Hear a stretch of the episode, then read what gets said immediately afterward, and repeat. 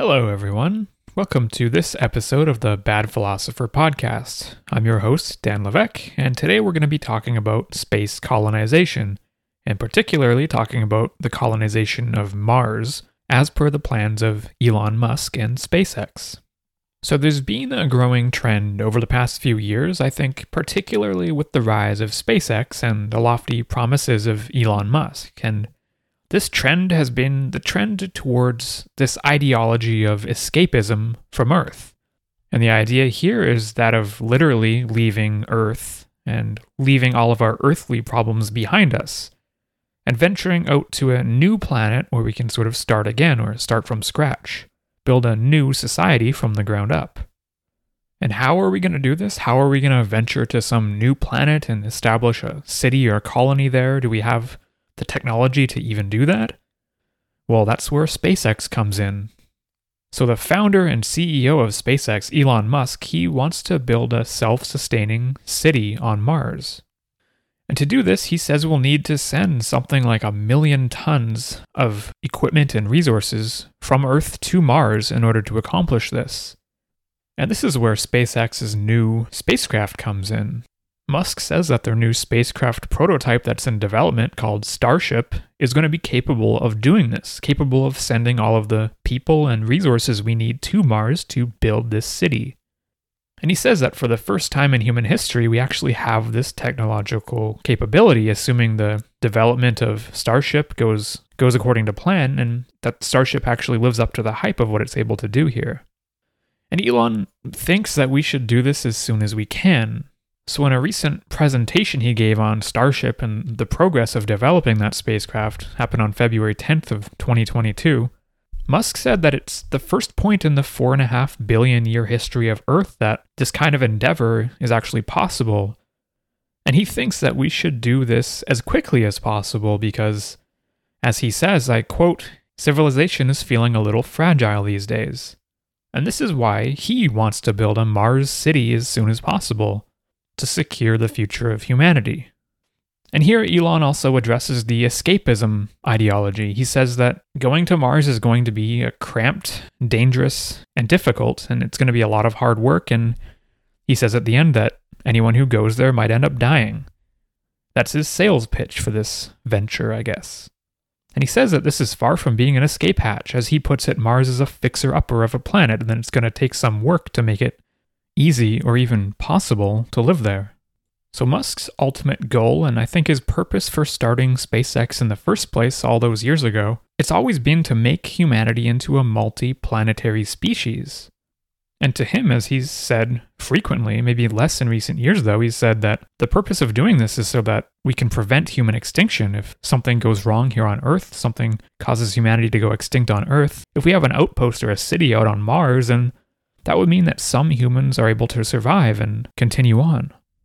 Despite this sort of altruistic vision, I guess you could call it, this idea of having a sort of a backup planet somewhere else where, in case things do go horrifically wrong here on Earth, we have that other planet out there where we can carry on the torch of humanity and consciousness, I guess you could say. I mean, we don't know if there's other conscious beings out there in the universe, but if we're the only ones, then it would make sense that we want to try to safeguard this future and make sure that consciousness isn't stamped out entirely if life on Earth is somehow obliterated. Despite this declared vision of going to Mars for the benefit or the preservation of our species, it does still sound a little bit like escapism. It sounds a little bit like we're trying to escape the problems of Earth to create some utopia, some paradise on another planet, to start from scratch and build something new, build something maybe a little bit more perfect than what we have here. And I can understand that urge. I mean, I have a similar urge in some ways. I like dreaming things up and I like building them. And I mean, for me, this is in the past kind of been the appeal of video games where we get to live out in some fantasy world. We get to live out this alternative reality or this fantasy reality, and we get to start and build from scratch. We start with nothing and you build something cool in this virtual world that you're playing this game in. And for myself, I mean, I really did fall for this SpaceX hype around space exploration and building a city on Mars. I mean, when I first started going really deep into this world of the space industry and space exploration back in 2013 or 2014, I felt incredibly inspired by these ideas. And actually, you could say that the origins of Bad Philosopher and this podcast started off from being inspired by that vision that SpaceX and Elon Musk were peddling back then, and still to this day. But it was also inspired by the vision that NASA had at the time of sending humans to Mars. Back in the Obama administration, that was the mission. The goal was to send human beings to Mars. NASA was officially on this journey to Mars. That was their mandate. Since then, the mandate of NASA has sort of shifted to the moon. We're going to go back to the moon and maybe stay there for longer periods of time, which seems a little bit less inspiring to me, but nevertheless, if we're able to get off Earth and explore other worlds, I mean, that is progress in some way, right? But for me, when I looked at the state of things 7 or 8 years ago, there was a lot of excitement there. It seemed obvious to me that space represented this big final frontier for humanity. The frontier that was promised to us in all of these science fiction stories over decades. So back then, around 2014 or so, I started a blog, and this blog was all about science and technology, and space exploration. And I went through some pretty terrible iterations of names and directions. The first name I chose for my blog about science and technology was called StrangerThanScienceFiction.com. That's when I was more fascinated by emerging technologies in general, the promise of science, not just the promise of the space stuff, the space industry, and space exploration. But over time, things really shifted for me. I started becoming obsessed with spaceflight and space exploration. I started reading a lot on the topic. All I really wanted to do was learn and write about space. And then I renamed that blog. Within a year or so, I renamed it to spacebounder.com. Don't ask me what that means, I don't know, it just came up and the domain name was available, so I continued on with that for a little while. And again here, after a little bit of time, maybe a year, year and a half or so of being super focused on the space exploration topic, I started to shift a little bit. Maybe I became a little bit bored or just wanted to explore other things. I was interested in other things too, but I was also again inspired by Elon Musk a little bit. When Elon talked about the idea of making humanity a multiplanetary species in order to prevent us from going extinct, that kind of woke me up. I thought to myself, well, what are the odds of humanity actually going extinct? And this is where I found the subject of existential risk, and the more I read about it, the more obvious it seemed. It seemed like there was actually a pretty good chance that we very well could go extinct. And this to me was an obvious problem. I mean, if we wanted to become this spacefaring, space-exploring civilization, then obviously we can't be going extinct before we can see that vision through and reach the stars. So not long after this, I ended up changing the name of the blog again. I changed it to deathbycosmos.com. And the idea here was that I would start writing on existential risk. I came up with the name here, Death by Cosmos, because it represented to me a metaphysical sort of end goal for humanity. When I took the total tally of existential risks out there and added them all up, I thought, well, if we're really smart, we can avoid all of these risks, and that means humanity could survive for billions or trillions or longer into the future if we don't go extinct. And to me, the ultimate goal for humanity would become this inevitable end of the universe, the idea that we don't want to go extinct before that time. What we want to do is cling to existence and cling to life and continue perpetuating our species for as long as possible till the end of time, till the point where the universe itself comes to an end. And who knows, maybe even by then we find some way to prevent that end from happening or escape the universe to a new universe or something like that. I mean, you never know what kind of things we'll come up with trillions of years in the future if we survive that long. So that, to me, was the ultimate goal of humanity, the ultimate goal that we should aspire to is extinction by the universe itself ending. I called this a death by cosmos.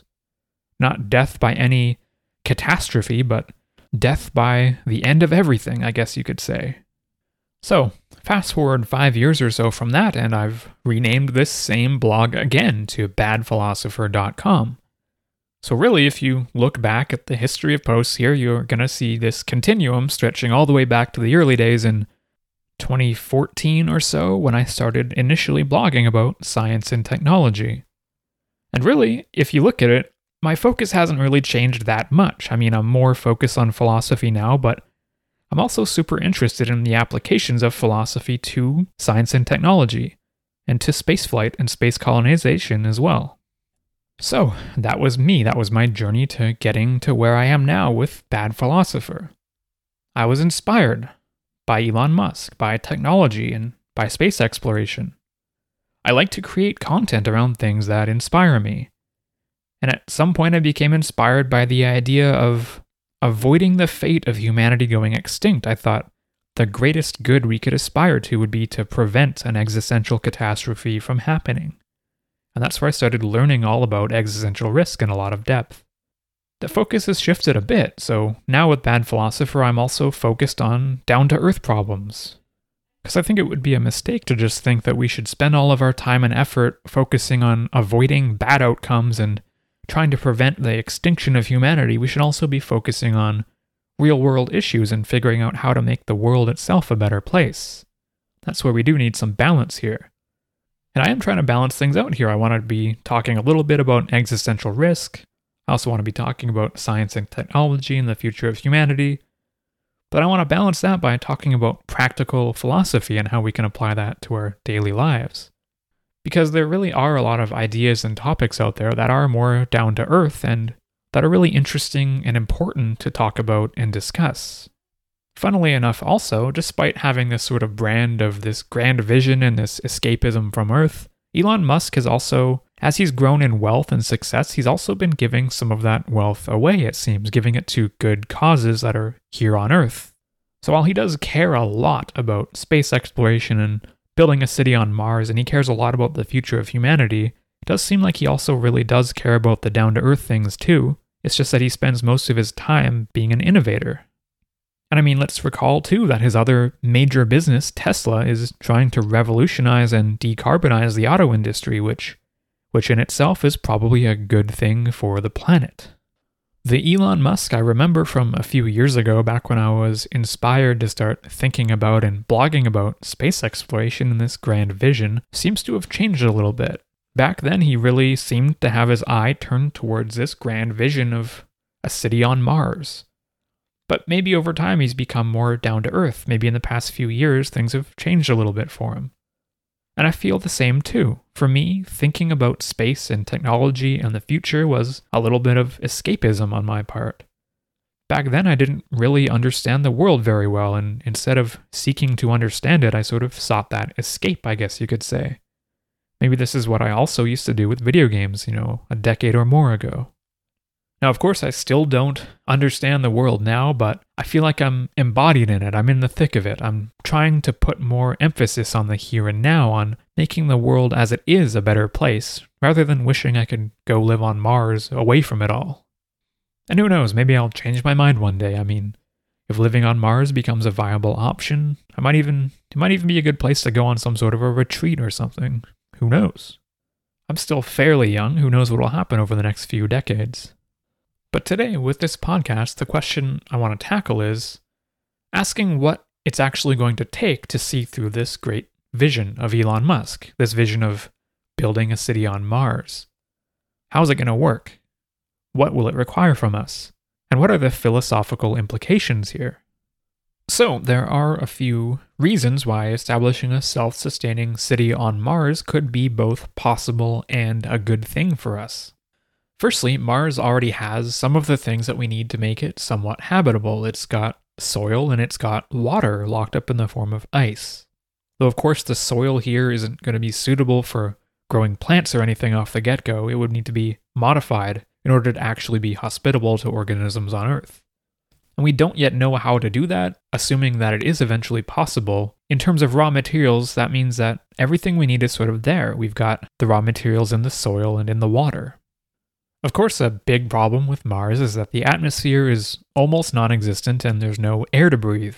But in the long term, there is some possibility here of terraforming Mars to make the surface habitable for humans. This kind of thing probably isn't going to be anytime soon. I mean, we're looking on the period of centuries or millennia for us to have the technology and capability to actually see that through. The second thing to think about here is that we actually do have the technological capability to go to Mars and probably stay for a long duration. If SpaceX's Starship spacecraft delivers on its promises, then we'll have a viable spacecraft that can transport humans, equipment, and supplies from Earth to the surface of Mars at relatively affordable prices. And the cost here is just going to be a small fraction of the price of any previous missions that have delivered payloads to the surface of Mars. You know, think the rovers and robots that we've delivered to the surface. Those were extremely expensive missions. But SpaceX here is looking to bring that price down by several orders of magnitude. So it does seem like we are at the cusp of it becoming technologically feasible to establish a permanent settlement of some kind somewhere out in our solar system, either on the moon or on Mars. These are serious conversations that we're having at this stage in our civilization. The third reason this kind of venture could be a good thing is that it would give us a greater opportunity to study the past and current habitability of Mars, potentially finding fossilized life, or maybe even current life that maybe exists somewhere deep underground. Now, there is a very limited amount of things that the robots we've sent to Mars are able to do. If we want to carry out the search for life on Mars for real, then it would really help to have actual scientists and biologists there to carry out this kind of work. And if we do find something, I mean, having a human there that's able to actually investigate further is going to be extremely important. This isn't the kind of work that a robot, or at least the robots we've been sending so far, are able to carry out. And finally, this could be a good thing in that it opens up a new opportunity or a new frontier for humanity to pursue. And here we're not just talking about Mars, but space in general.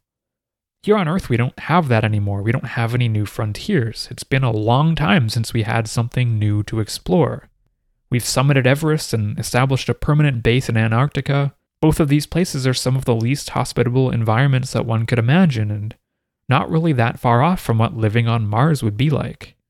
As someone who loves adventure and exploration and reading about past explorers and adventurers, I mean, the idea that we've kind of run out of frontiers here on Earth, we haven't entirely. There are still some things we could do more of, some things we could do better, like exploring the depths of the oceans, for example.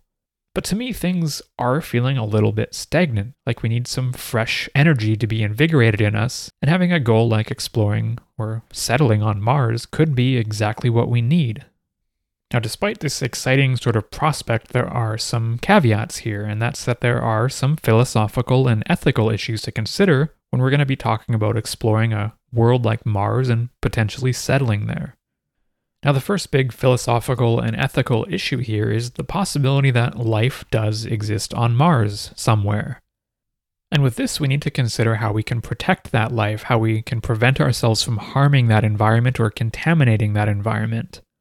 This is a field of study called planetary protection, and the idea here is that as a responsible civilization, we should be concerned about contamination. I mean, what if life from Earth contaminates Mars? We have some hardy microbes on Earth that are able to survive in space, and what if these microbes contaminate Mars and they spread themselves around and multiply and outcompete any native Martian life forms or microbes? In this situation, we could rapidly see Martian life, if it exists, go extinct as a result of our own actions and as a result of the spread of life that was imported there from Earth. Now, if this did happen, it wouldn't be setting the stage very well for humanity's arrival on the cosmic scene. Would we then go on to do this on every other planet that could potentially have life on it, or does have life? And if we're doing it to other forms of life on other planets, I mean, what's to stop any alien civilizations out there, if they exist, from doing the same to us? What if to an advanced alien civilization looking at us, we look like the microbes and they don't care what happens to us, just like we might not care if we contaminate or destroy life on other worlds in our solar system? So here, I think it's important that we follow a do no harm principle when it comes to seeking out and studying alien life forms on other worlds, if we do find them. The problem here is that there is already a cross-contamination issue with some of the rovers and robots that we've sent to Mars. We do have protocols in place to scrub them and try to remove any microbes from their surfaces before launching them off, but it's been shown that at least some microbes do survive this process, and some of them could survive the surface of Mars as well. So we might have already contaminated Mars. And the paradox here is that we have no idea if any life exists on Mars currently. To find out, we have to go there. And to go there, that means risking contamination. So we can't even say whether or not it's a place that needs to be protected, where we need to think about native Martian life forms, until we actually go there and discover them. And by then, maybe it's too late. So similar to this concern, there's also the small possibility of backwards contamination occurring. And this is the kind of thing that could happen if, say, we sent a sample of life from Mars and sent it to Earth. And then that sample ends up getting free and spreading all over Earth. Now, while it's most likely that Earth's more advanced life forms are going to be robust enough to outcompete any Martian microbes, it's theoretically possible that the reverse could be true, that Martian microbes could dominate Earth-based microbes.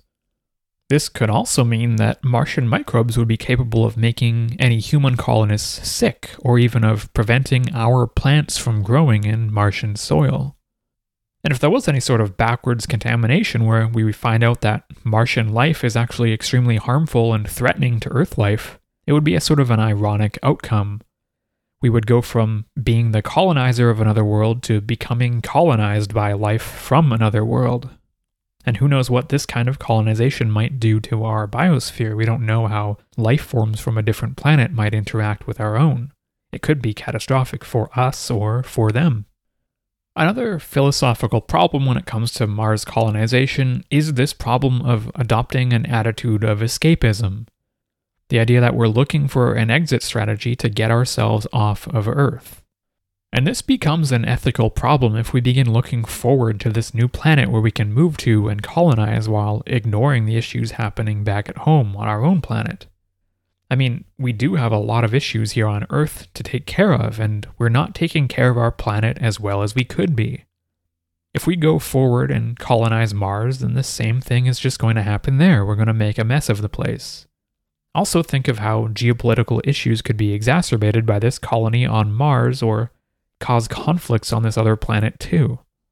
We could easily argue that humanity as a species is not mature enough to handle the task of setting up a self-sustaining city or colony on another planet.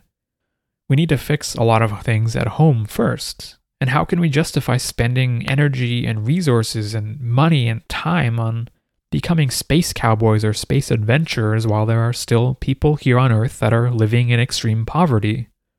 That's a question that we need to consider. We also need to ask ourselves what kind of status this city on Mars or a Mars colony would have. Is Mars ultimately going to be an extension of Earth, so sort of like a colony of Earth or a colony of some nation on Earth? Is it going to be like the colonies that were established in the Americas? Or is it going to be its own self-sufficient entity, so not a colony but a city or a nation on this other planet? We might need to update our terminology here so that when talking about what we're doing on Mars, we know what we're talking about. A colony means a territory that's subject to some form of foreign rule. So if the United States built a settlement on Mars, it would be a colony of the United States. Things are a bit of a gray area here with a corporation like SpaceX. It can't be a colony of SpaceX because SpaceX isn't a nation. But maybe SpaceX or someone going to Mars can declare themselves an independent nation that's based on Mars. And in that way, they wouldn't be a colony, they would be Martians. And anyone working at SpaceX wouldn't be citizens of Earth, they'd be citizens of Mars, maybe. I don't know how that works. And these are just some of the philosophical issues when talking about colonizing other planets and setting up a settlement on another world. But we also need to consider some of the practical, real-life engineering and human problems that will come up with such a venture. So I think the biggest issue here is going to be how far away Earth and Mars are from one another. There's an extreme distance between the two. Going to Mars is going to be a journey of at least 6 months in one spacecraft. Now there is possibility that we can get that down to 3 months in the future, but that's going to require more fuel and higher speeds and more time to slow down and all of that stuff, so it becomes an engineering problem. It's much more efficient to keep it at a 6-month trip or a 9-month trip even. And the distances between Earth and Mars varies a lot because we're both moving planets that are orbiting the sun, and we're orbiting the sun at different speeds.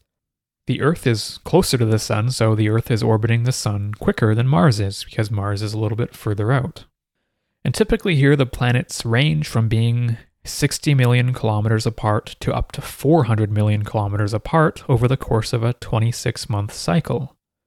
This also presents some constraints as to when we can actually send a spacecraft to Mars.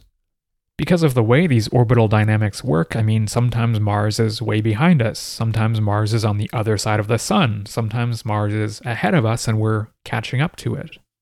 Because of the positioning issue, we can only actually launch spacecraft to Mars for a few months out of every 26-month window.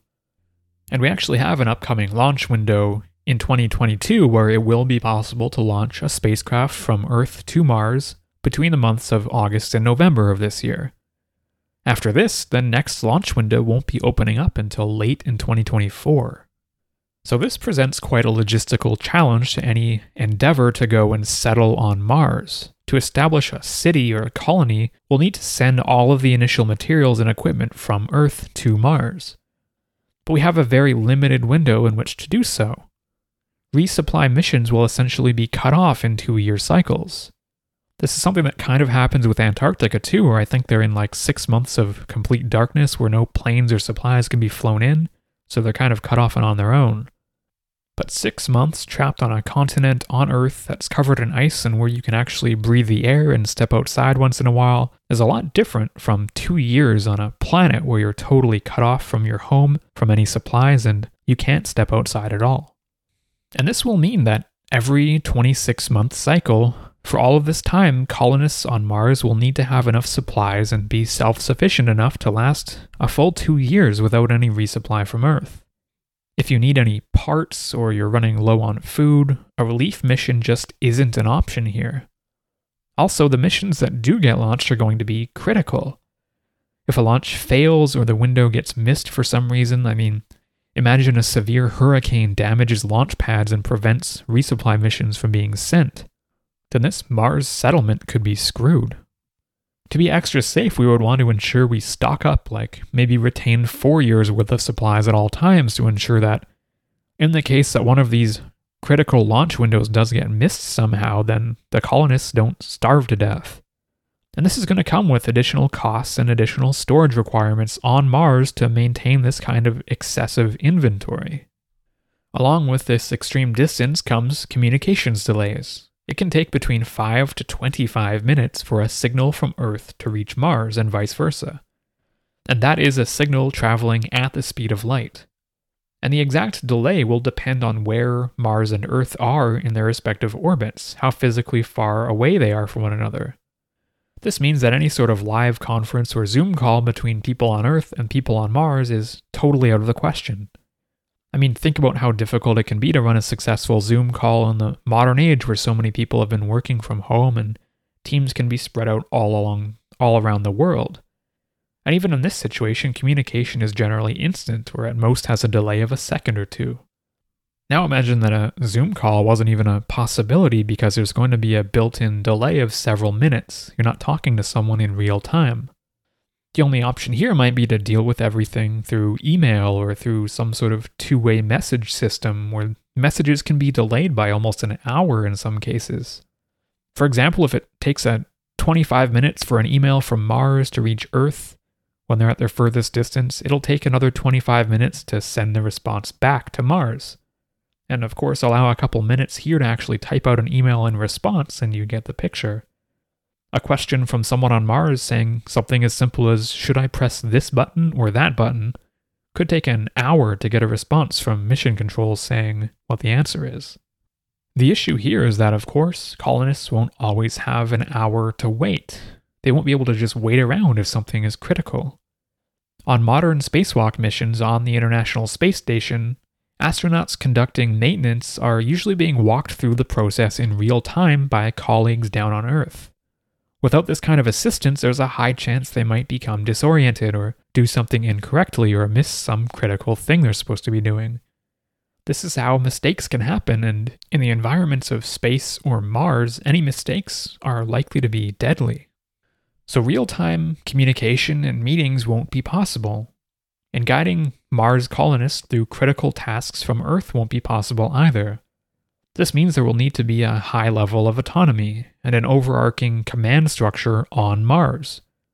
Mission control here will probably need to be entirely based on Mars.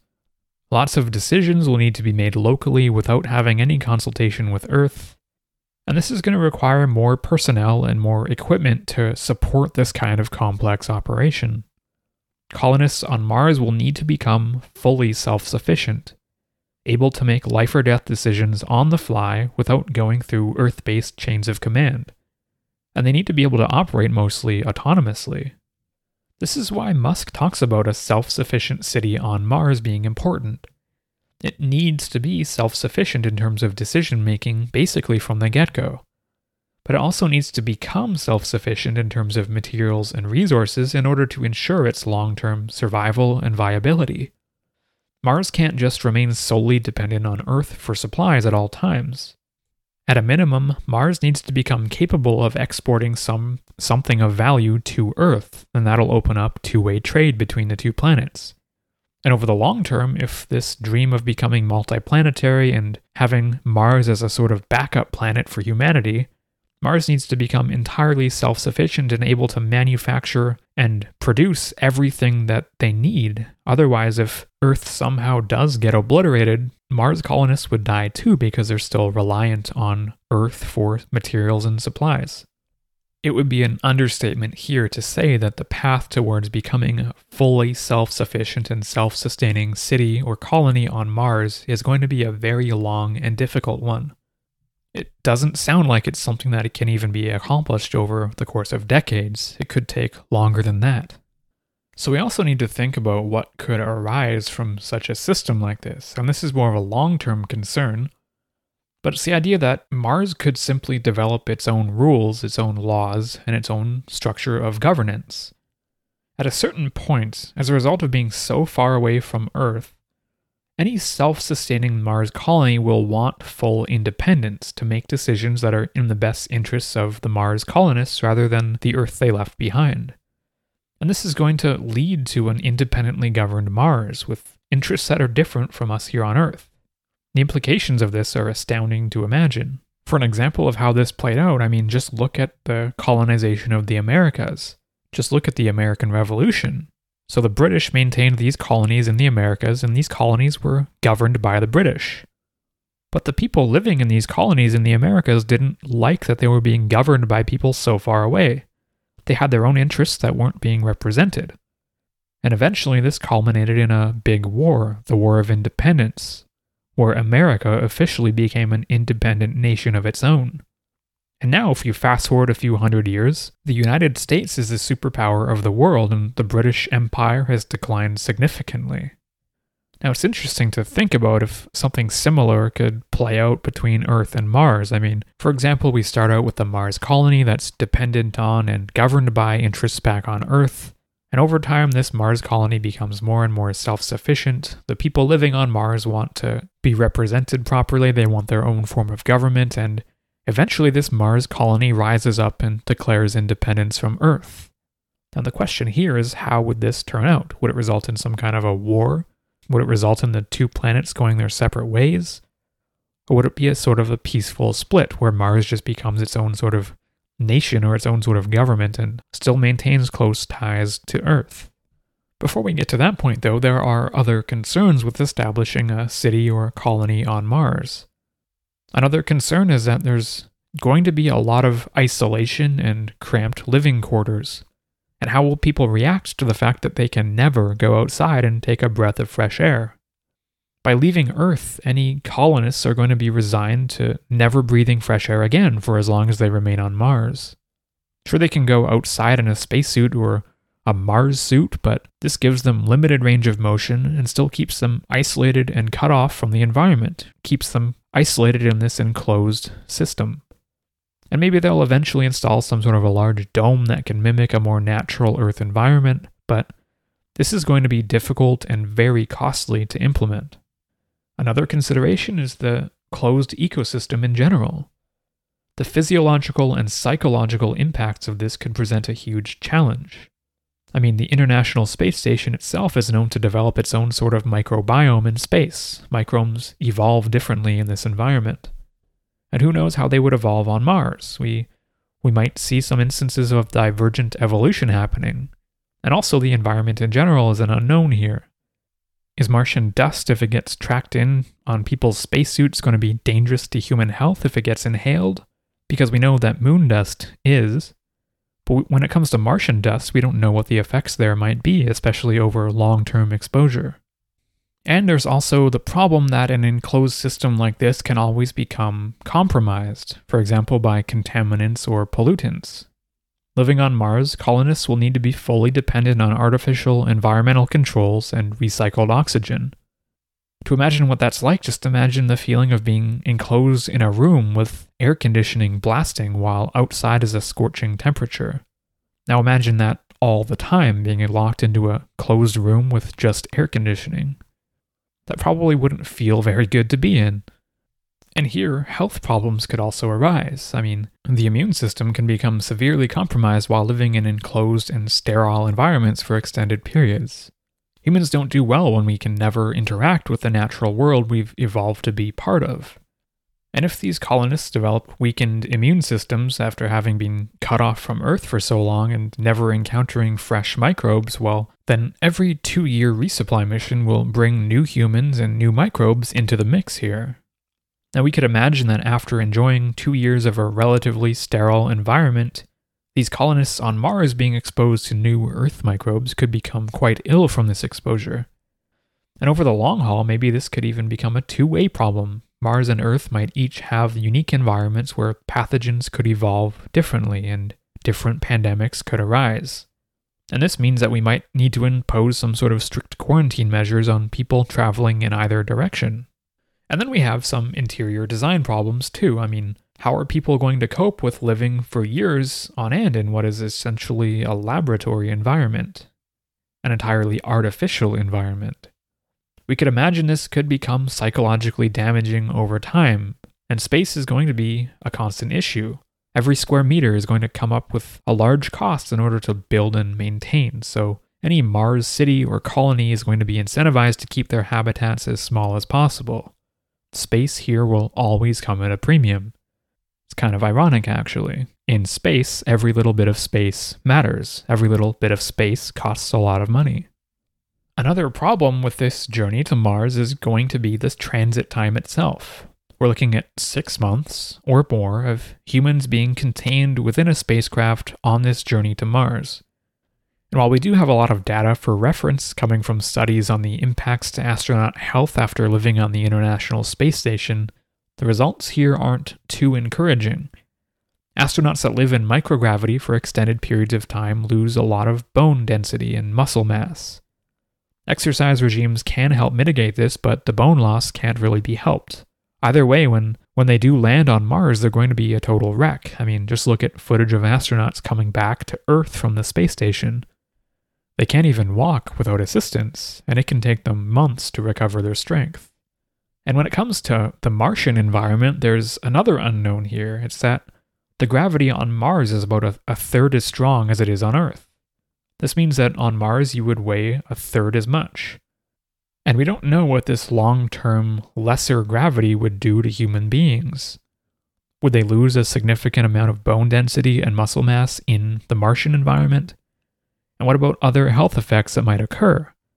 And heck, maybe this isn't a problem at all. Maybe life in a third of Earth's gravity is super awesome. They definitely need to make basketball nets a lot higher, that's for sure. But the big risk here is the unknown factor. The longest amount of time anyone's ever spent in space on a single trip was something like 14 and a half months. And we do know from experiments like this of long durations spent in space in orbit around Earth that it really does impact astronaut health.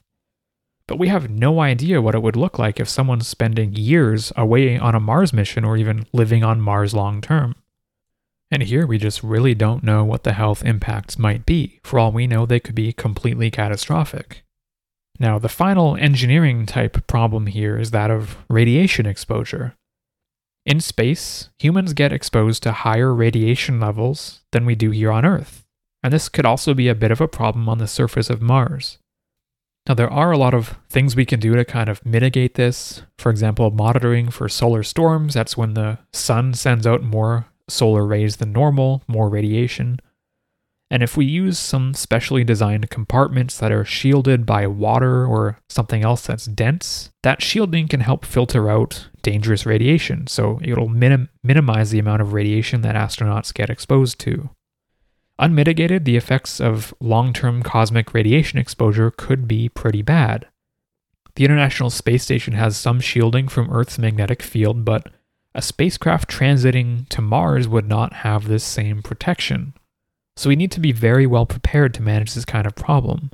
Once we're on Mars, the surface of Mars does help mitigate a little bit because it has some atmosphere, and we could also have extra shielding just to help mitigate that even more. But all in all, we'll probably have to contend with the fact that humans making the journey to Mars will be exposed to additional radiation. And this could slightly raise their chances of developing a fatal cancer at some point in their lives. I think studies have shown that astronauts who go on a mission to Mars and back would develop something like a 5% additional risk of developing a fatal cancer over the course of their lives, so there is some added background risk here. And who knows, for the people that do embark on such a mission, maybe that's a totally acceptable level of risk for them. And it is something that anyone going to Mars would need to be fully aware of. A worst-case scenario here would be if humans did get a gigantic dose of radiation exposure happening all at once in a short period of time. And here there could be some pretty extreme health and psychological impacts, so this is definitely something that needs to be avoided on any journey to Mars or for anyone living on Mars. And all that said, I do think this radiation issue is one of these issues that's being taken the most seriously out of all of the other problems we've sort of covered so far here. All in all, this idea of leaving Earth to colonize Mars is probably inevitable. As long as we don't go extinct at some point in the next few decades or centuries, there's a very good chance that a future resembling that of Elon Musk's Mars vision will come to fruition. But we do still need to do a little bit of a cost-benefit analysis here. Because even with the reduction in the cost of launching each kilogram to Mars being promised by Starship, even if this does turn out to be an accurate prediction, the cost of establishing a city on Mars is going to be immense, especially when we think about a fully self-sustaining city of thousands of people, or some would say a million people, in order for Mars to become fully self-sufficient. If that connection to Earth were somehow to be cut off, I think it would take something like a million people to maintain it. It's also a very dangerous undertaking. There's a high chance of failure or of some failures along the way. I mean, a starship could crash or malfunction. A colony could catastrophically fail and everyone could be left stranded on Mars to die. Spaceflight is an inherently risky business, and the journey to Mars is going to really up the ante here. So we do need to consider whether embarking on this mission is worthwhile. If spending all of this time and energy building habitats and cities on Mars is a worthy undertaking for humanity to pursue. To answer that, I think it comes down to what our long-term goal is. What is the long-term goal of humanity in general? And I don't just mean the next fiscal year or the next decade. When thinking about long-term futures, we should be thinking in terms of decades at least. And for even loftier goals like colonizing Mars, thinking in terms of centuries and even millennia might make sense. So when we do think about this long-term vision of humanity, I mean, what's the point of colonizing Mars, of establishing, as Musk says, a self-sustaining city? How does this fit into our long-term future? Now, something he talks about often is this idea of making humanity a multiplanetary species so as to help us avoid human extinction, sort of having a backup planet here. And Musk poses this as a simple math problem. If all humans live on one planet and something bad happens to that one planet, then we probably will all die. But if we have two planets, we can still lose one, and humanity can still go on to continue spreading throughout the universe and flourishing for an untold amount of time. This is an interesting argument when you consider our background level of natural existential risks, like asteroid impacts and supervolcanoes, is very low. I mean, sure, Earth is susceptible to both of those things, they're very unlikely, but definitely possible. Mars is susceptible to asteroids too, but it doesn't have any active volcanism, so no risk of a supervolcano here as far as we can tell. So for Elon, it makes sense to sort of hedge our bets, and if we're worried about an existential catastrophe taking out life on Earth and rendering all humans extinct, then I guess you could say it kind of makes sense to have this backup planet. But one could also argue here that if we were to take the tens of billions of dollars and all of the engineering ingenuity that we're going to need to invest to get this Mars city dream off the ground, well, all of that money and ingenuity could go a long way towards securing Earth from both asteroids and supervolcanoes. We could greatly improve our asteroid detection capabilities and embark on some program of learning to monitor and mitigate potential supervolcanoes. As of now, practically nothing is being spent on the supervolcano problem, though there are some hypothetical ideas for being able to release pressure building up in these supervolcanoes by drilling into them. And I think this idea comes out of NASA, so it's good that NASA kind of has our backs here, even though they're supposed to be spending their time and energy on exploring space. But when talking about existential risk mitigation here, as we talked about on that three-part podcast series specifically on existential risk, we're about 1,000 times more likely to go extinct as a result of human actions rather than by some naturally occurring catastrophe.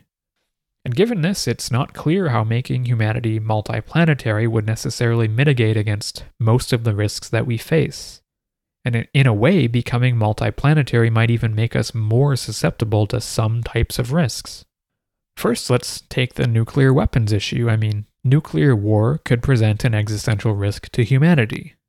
And a Mars colony might even exacerbate existing tensions and help bring about a nuclear war. I mean, who gets to decide who goes to Mars? Will some countries be benefiting here more than others? Will anyone get to claim Mars as their own territory? It's easy to imagine here how tensions could arise between the haves and the have-nots. I mean, if the United States establishes a settlement on Mars with some of its allies and they all collectively decide to exclude Russia and China, this could cause a new space race to emerge, or it could cause conflicts back on Earth over space-based resources. And in this way, a city on Mars existing at all could act as a risk multiplier when it comes to geopolitical tensions. Any nation or group of nations that owns and maintains a settlement on Mars or anywhere in space could have a significant advantage over other nations that don't have this kind of capability. And even if we avoid these geopolitical issues, there's an inevitable future here where Earth and Mars do develop independent governments. Over the long term, it's highly possible that rules on Mars will need to be different than they are here on Earth, so as to prevent bad things from happening. The Mars settlement will be a lot more fragile than Earth is, and maybe this means less liberties or rights for humans living on Mars. I mean, Mars won't be able to sustain people who aren't contributing to keep the society going. And with this, they could impose draconian laws that require people to work, or ban any sort of protests, or even slide towards authoritarianism to sort of maintain order. So here, over the long term, we could see different governance systems emerging on Mars than what we have here on Earth. And what if these two different types of systems between Earth and Mars, what if they just don't get along? What if Earth eventually becomes one united global government and Mars becomes another, and the Martians create their own weapons of mass destruction that could threaten Earth, or maybe as a deterrent against any sort of Earth-based aggression? And this is just another example of where risks could be multiplied. Instead of a global nuclear war, we add the risk of interplanetary nuclear war, or worse. Now, bioterrorism and bioengineered pandemics is another risk, the risk of having some engineered pathogen that could be highly fatal to any humans that get infected with it. If someone is able to 3D print a super deadly pathogen on Earth, then they could easily send the blueprints in an email to Mars and get someone on Mars to print it off there too. So a quarantine measure here wouldn't even work. If there is a bioterrorism incident where a pathogen is released on one planet, it's very likely that that pathogen is going to find a way to be released on the other planet too. Having two planets doesn't necessarily reduce our risk here. And the artificial intelligence problem is a whole other issue, assuming that Mars and Earth retain some integrated internet system. Any AI that takes over Earth would be able to take over Mars too. I mean, that's the price you pay for having all of this integration. And having two planets could also multiply the risk. I mean, say we have defensive measures in place to prevent a hostile takeover, but say Earth has better defensive measures than Mars does, or vice versa. Say one planet is able to prevent a hostile AI from emerging and taking over their systems, but the other planet isn't. So if one planet fends off a hostile AI takeover, but the other planet gets taken over by a hostile AI, well, the planet that does fall to a hostile AI takeover, that AI is going to be able to utilize that planet's resources and improve itself quickly and become an existential threat to the other planet that it failed to take over. The problem is that all it really takes here is one hostile superintelligent AI to emerge and to take over one planet, and then all of humanity is likely doomed. And each subsequent planet we colonize might itself represent an additional chance of this happening, especially because as distances increase here, each planet might be operating its research and development semi-autonomously. To me, there's absolutely no reason to think that we'd be less likely to face an existential catastrophe by having a colony on Mars. It seems that most risks have a high likelihood of spilling over, and some might even become more likely to happen by having humans inhabiting multiple planets. And inherently, a colony on Mars is going to be much more fragile and possibly much more susceptible to an existential risk occurring than our Earth-based civilization. So if we're hedging our bets here by having a backup planet, we should know that it's actually more likely that our backup planet would experience an existential catastrophe than our original planet is. Now, with all of that said, putting a human settlement on Mars is certainly on the roadmap for humanity's long-term future. At some point, we do need to expand off of Earth. Earth will not remain inhabitable forever, no matter how well we take care of it. Eventually, the sun will scorch the Earth and render it uninhabitable. So in the long term, it's undoubtable that our future resides in other solar systems and on other planets. That is, if we are able to survive and avoid an existential risk from occurring at all. And in this roadmap of expansion, Mars is going to be among the first steps here. Mars will be a proving ground for what humanity is capable of when it comes to expanding into the cosmos. It's a necessary step before we ever plan on leaving our solar system and colonizing other stars. First, we need to figure out how to do it with a planet like Mars. And something we do need to consider in moving forward is the legal status of Mars. I mean, does it belong to humans? Or does it belong to any Martians that might inhabit it? Or does it get a special status like Antarctica? The main document we have to go on here is this 1967 Outer Space Treaty that hasn't been updated since it was signed into international law over 50 years ago. And this treaty was based on the Antarctic Treaty from 1959, where everyone mutually agreed that Antarctica could not be claimed by any single nation as their territory, and this basically established the entire continent as this zone of peaceful scientific investigation. Nobody can claim Antarctica or any piece of it as theirs. There are a lot of environmental protection measures in place, and it's dedicated to the pursuit of science. This same sort of framework was adopted with the Outer Space Treaty as well, but it's not quite as robust, and it's not specific to the needs of space exploration or space colonization. At the basic level, nobody's allowed to claim any space territory or resources for themselves, so it would appear that any sort of asteroid mining activity is currently prohibited. The treaty states that exploration should be for the benefit and interests of all countries and all of humanity. No weapons of mass destruction are allowed in space, and space should be used for peaceful purposes only. There's also a mandate here to avoid harmful contamination, which clearly a city on Mars might not be able to do. It also states that nations are responsible for all space activities carried out by their citizens. This would mean that SpaceX would fall under the jurisdiction of the United States federal government for anything that it does in space, including building a city on Mars. It seems like this means that if SpaceX builds a city on Mars, that the United States is going to be responsible for that city according to international law. Now, this Outer Space Treaty also explicitly states that nobody can claim sovereignty over any part of outer space, so establishing a city on Mars means it wouldn't belong to the United States, though they would be responsible for it. The territory the city is on still belongs to everyone. So it does sound like this framework leaves a lot to be desired here. I mean, it seems SpaceX is free to go to Mars and do as they please, to be regulated and governed by the United States and in accordance with the treaty.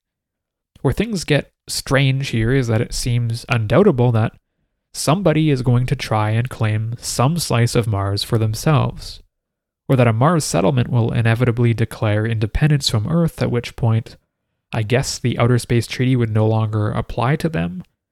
I'm not sure if we have any basis here for any kind of interplanetary law.